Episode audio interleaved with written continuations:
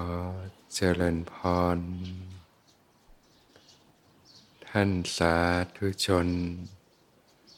ผู้สนใจ ไฟธรรมทุกท่าน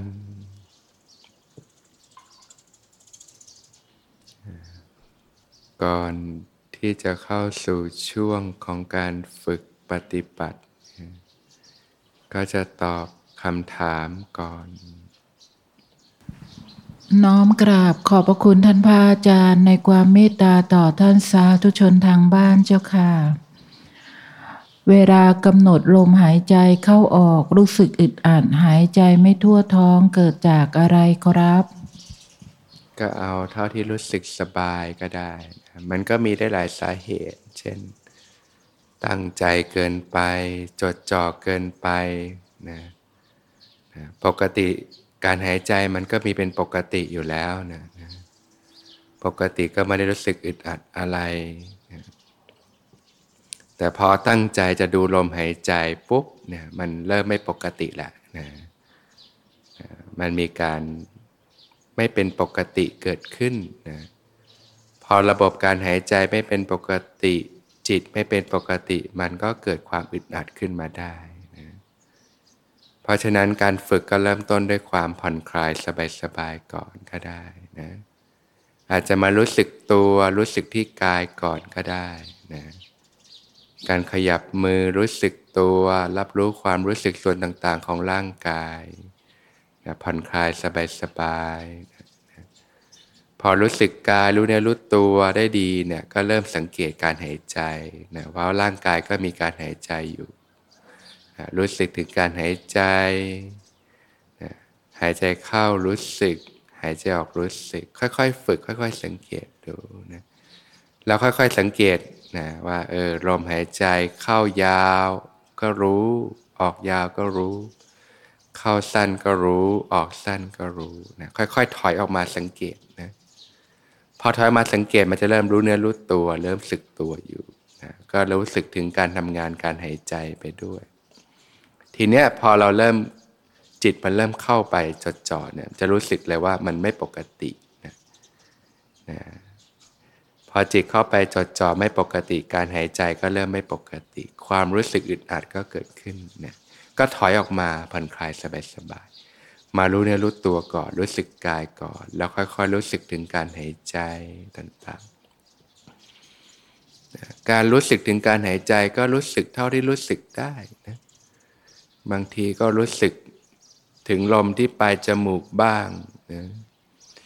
บางทีก็รู้สึกถึงการกระเพื่อม หน้าอกหน้าท้องบ้าง ก็เอาที่รู้สึกได้สบายๆนะค่อยๆฝึก ค่อยๆสังเกตไปนะเรียนรู้นะจนมันเป็นปกตินะนะอย่างน้อยก็รู้สึกกายรู้เนื้อรู้ตัวไว้ก็ได้นะลมก็ค่อย ๆ สังเกตไปนะก็ไม่ใช่กับทุกคนนะที่จะ ถนัดเรื่องของการฝึกลมหายใจนะก็ค่อยๆเรียนรู้ดู หลักๆกก็เจริญสติสัมปชัญญะไว้นะและลึกรู้สึกตัวทำความรู้เนื้อรู้ตัวไว้นะถ้าสังเกตลมหายใจได้ก็เป็นสิ่งที่ดีนะเพราะลมก็มีประโยชน์หลายอย่างนั่นเองนะ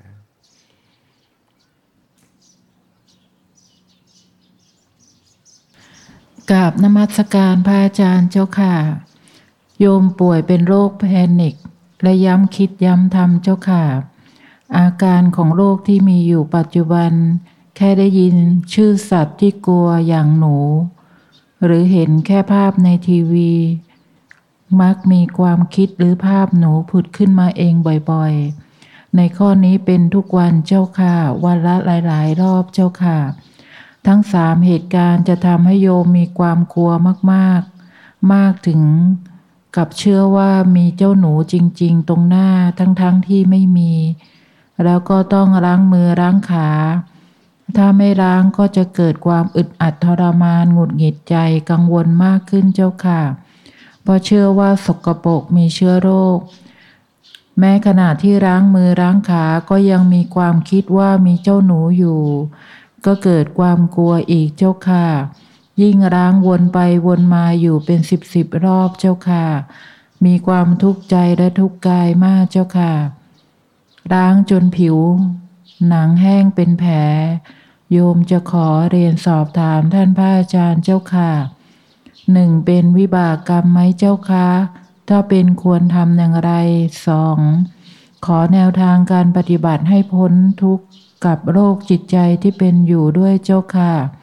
ว่าควรปฏิบัติอย่างไรเจ้าคะข้อสาม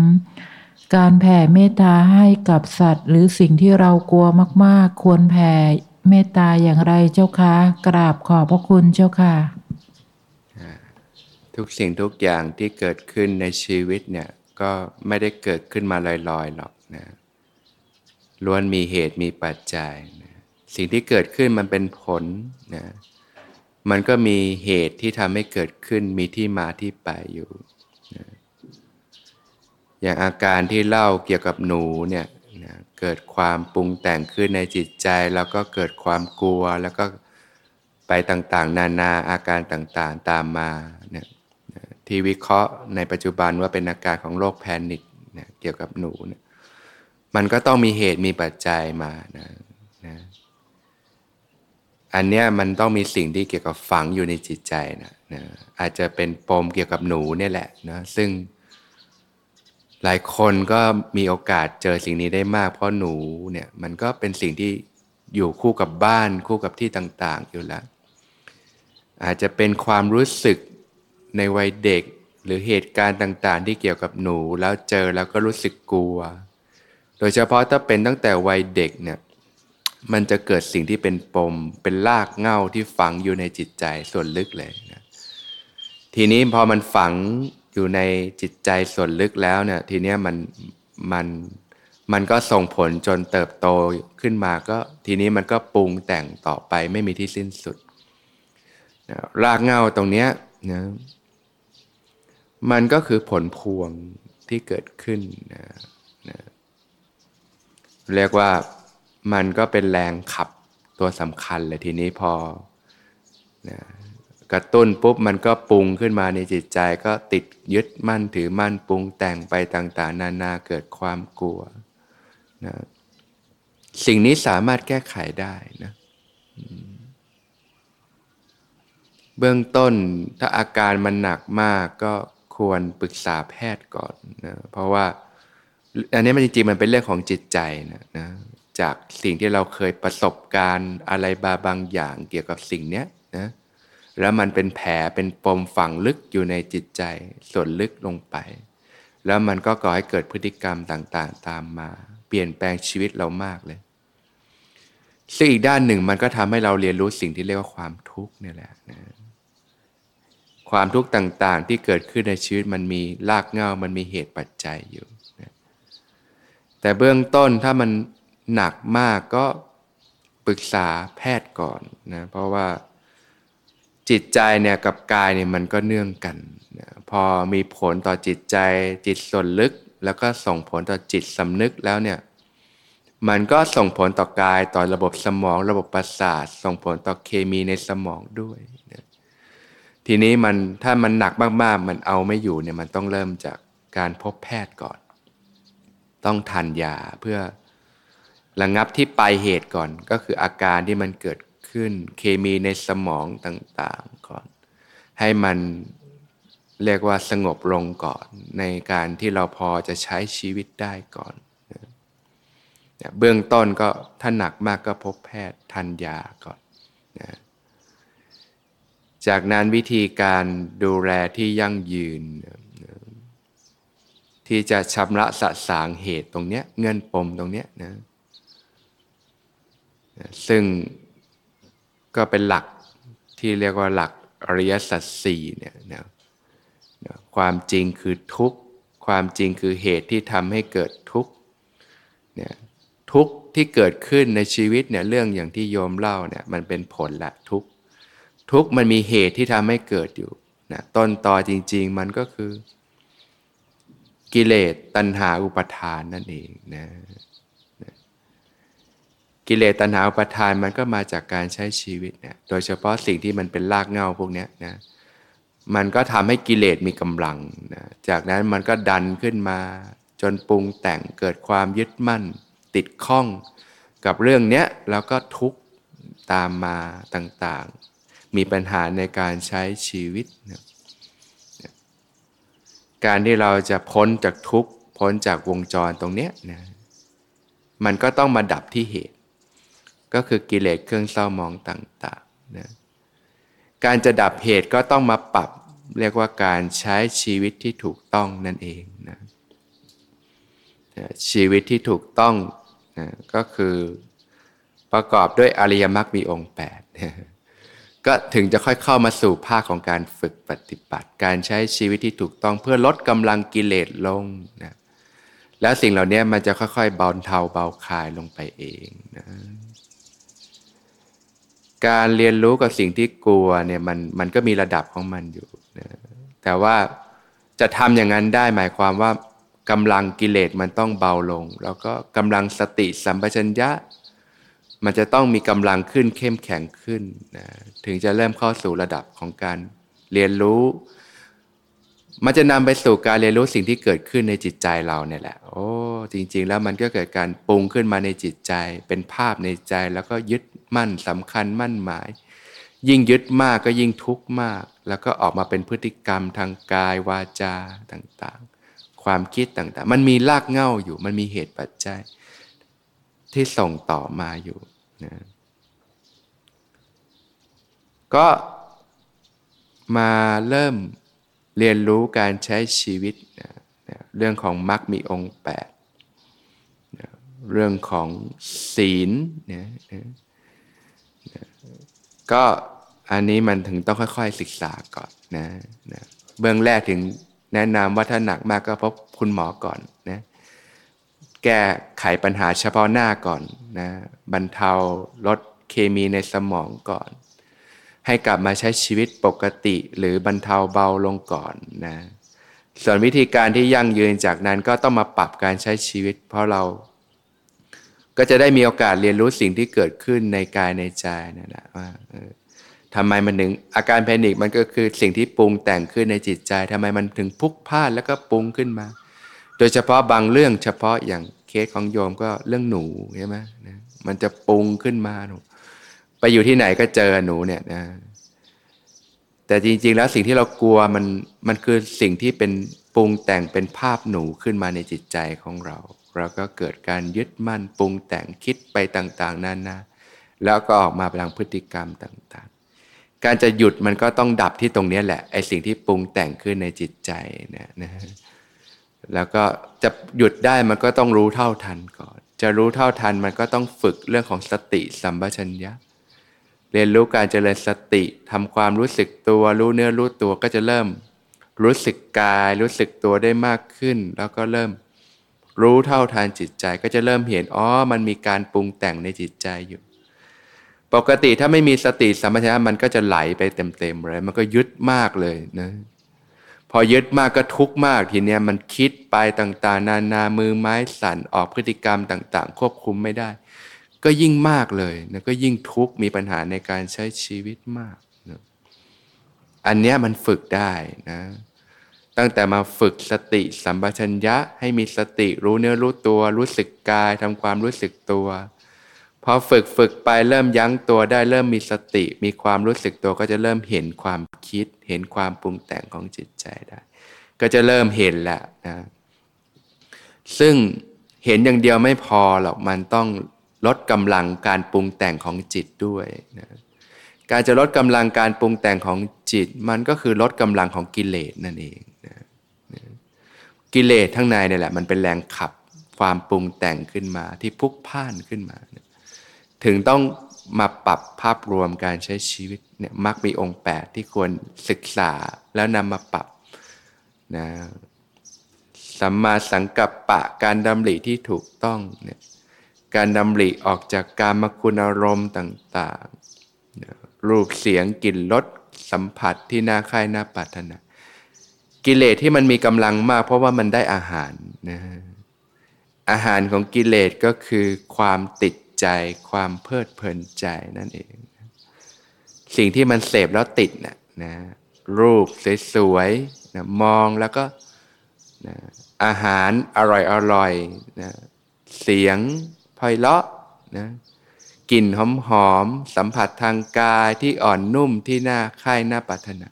อะไรที่เราเสพตาดูหูฟัง รูปเสียงกลิ่นรสสัมผัสแล้วมัน สิ่งเหล่านี้มันมีรสอร่อยของมันอยู่นะ แต่พอเสพแล้วมันก็ติดใจ มันจะเปื้อนที่ใจของเรา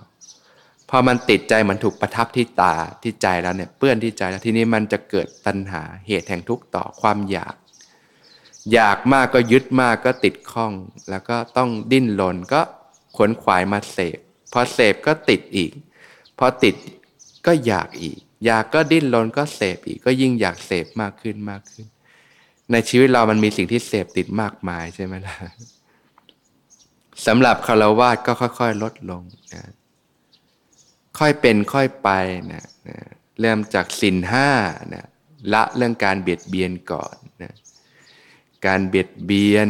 นะไม่ทำให้ตนเองผู้อื่นเดือดร้อนนะเนี่ยเริ่มจากสินห้าเนี่ยก็จะเป็นการลดกิเลสหยาบหยาบหยาบกำลังกิเลสหยาบหยาบเลย การเบียดเบียนซึ่งกันและกัน รักษาศีลนะศีลห้าการไม่เบียดเบียน ไม่ฆ่าสัตว์ เบียดเบียนสัตว์ ไม่ลักทรัพย์ ไม่ทุจริตช่อโกง ไม่ประพฤติผิดในกามนะไม่พูดโกหกหลอกลวงนะไม่ดื่มสุราเมลัยสิ่งเสพติดต่างๆ ทาน รู้จักการให้การแบ่งปันก็จะเป็นการสละ ความตนีมนทินในจิตใจ สละความโลภความหวงแหนนะสละความโกรธสละความหลงต่างๆเนี่ยต้องค่อยๆ ลดกำลังกิเลสลงนะลดการสัมผัสโลกลงนะสิ่งที่มันบันเทิงมอมเมา การดูหนังฟังเพลงต่างๆที่ มันทำให้เกิดความเพลิดเพลินไปก็จริง แต่ว่ามันทิ้งพิษภัยมาก มันเป็นอาหารกิเลสต้องค่อยๆ ลดลง ระดับคารวะก็ค่อยๆ เป็น ค่อยๆ ไป อะไรที่ค่อยๆ ลดได้สิ่งที่มันไม่ได้จำเป็นกับชีวิตเนี่ยรู้จักทานเนี่ยการให้การแบ่งปัน รักษาศีลนะแล้วก็ลดการสัมผัสโลกลง สิ่งที่มันไม่จำเป็นกับชีวิตก็ค่อย ๆ ลดลงนะ เราก็รู้จักภาวนาการเจริญสติสัมปชัญญะอยู่เนืองๆก็ควรมีทั้งการฝึกปฏิบัติในรูปแบบนะเนี่ยเหมือนที่พาฝึกเช้าค่ำก็ค่อย ๆ เรียนรู้มาฝึกปฏิบัติได้นะค่อยๆเป็นค่อย ๆไปนะเพื่อเพาะบ่มกำลังสติสัมปชัญญะขึ้นมาเนี่ยนะการเดินจงกรมนั่งภาวนาค่อยๆฝึกไปนะแล้วก็การเจริญสติในชีวิตประจำวัน มันจะไม่สามารถดับความปรุงแต่งในจิตใจด้วยสิ่งใดสิ่งหนึ่งหรอก แต่ว่ามันต้องฝึกเป็นองค์รวม ที่เรียกว่าทานศีลภาวนา หรือศีลสมาธิปัญญาเนี่ยพอฝึกไปมากๆ เริ่มมีพื้นฐานที่ดีแข็งมันก็จะเข้มเข้มข้นขึ้นนะอย่างเช่นวันพักก็เริ่มรักษาศีลแปดบ้างนะลดการสัมผัสโลกลงได้มากศีลแปดเนี่ย จะเป็นสิ่งที่เอื้อต่อการลดกำลังกิเลสได้มากเลยนะแล้วก็เป็นสิ่งที่เอื้อต่อการเพิ่มสิ่งที่เป็นกำลังกุศลกำลังสิ่งที่เป็นสติปัญญาในการฝึกปฏิบัติขึ้นให้มีกำลังขึ้นกำลังสิ่งที่เรียกว่าจิตที่เป็นฝ่ายกุศลนั่นเองเนี่ยลดกำลังสิ่งที่เป็นฝ่ายอกุศลลงเนี่ยสินแปดเนี่ยจะเป็นหลักที่จะทำให้เริ่มมีกำลังจิตใจที่กลับมาเข้มแข็งขึ้นเลยนี่ย วันพักก็อาจจะรักษาสินแปดเป็นข้อปฏิบัติที่ลดการสัมผัสโลกลงได้มาก ประพฤติพรหมจรรย์สักวันหนึ่งนะถือศีลอุโบสถสักวันหนึ่ง แต่ด้วยวิถีชีวิตปัจจุบันนะวันพระตรงกับวันธรรมดาหลายคนทำงานก็อาจจะไม่สะดวก ก็อาจจะเลือกวันหยุดก็ได้ วันหยุดสักวันหนึ่งก็รักษาศีลแปดนะอันนี้แหละจะทำให้เราเรียนรู้เรื่องของการลดกำลังกิเลสนะ จะได้เห็นว่าโอ้โหกำลังมันดิ้นมากเลยจิตมันดิ้นมาก ก็คือกิเลสนั่นเองมันดิ้นก็มาศึกษาตรงนี้แหละ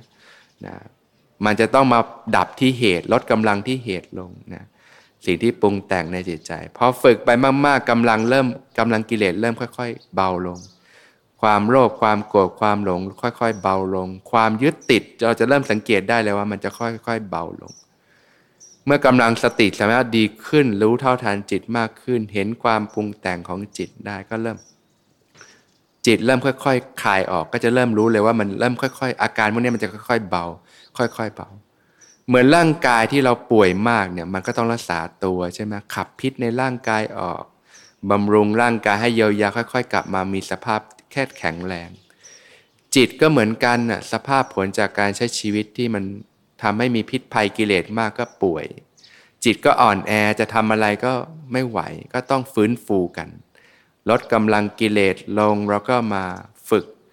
สร้างภูมิคุ้มกันของจิตใจ คือฝึกเรื่องสติสัมปชัญญะ ฝึกความรู้สึกตัว รู้เนื้อรู้ตัวขึ้นมา จนมีกำลังก็เริ่มจิตมีความตั้งมั่น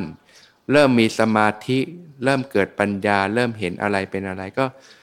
สภาพจิตใจก็เข้มแข็งขึ้นโดยลำดับ สุขภาพจิตก็เริ่มดีขึ้นดีขึ้นดีขึ้น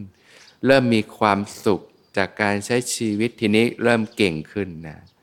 พอถึงจุดหนึ่งจะเริ่มพร้อมจะเริ่มเรียนรู้ มันจะค่อยๆเป็น ค่อย ๆ ไปของมันมันจะไม่ใช่ปุ๊บปั๊บหรอกนะ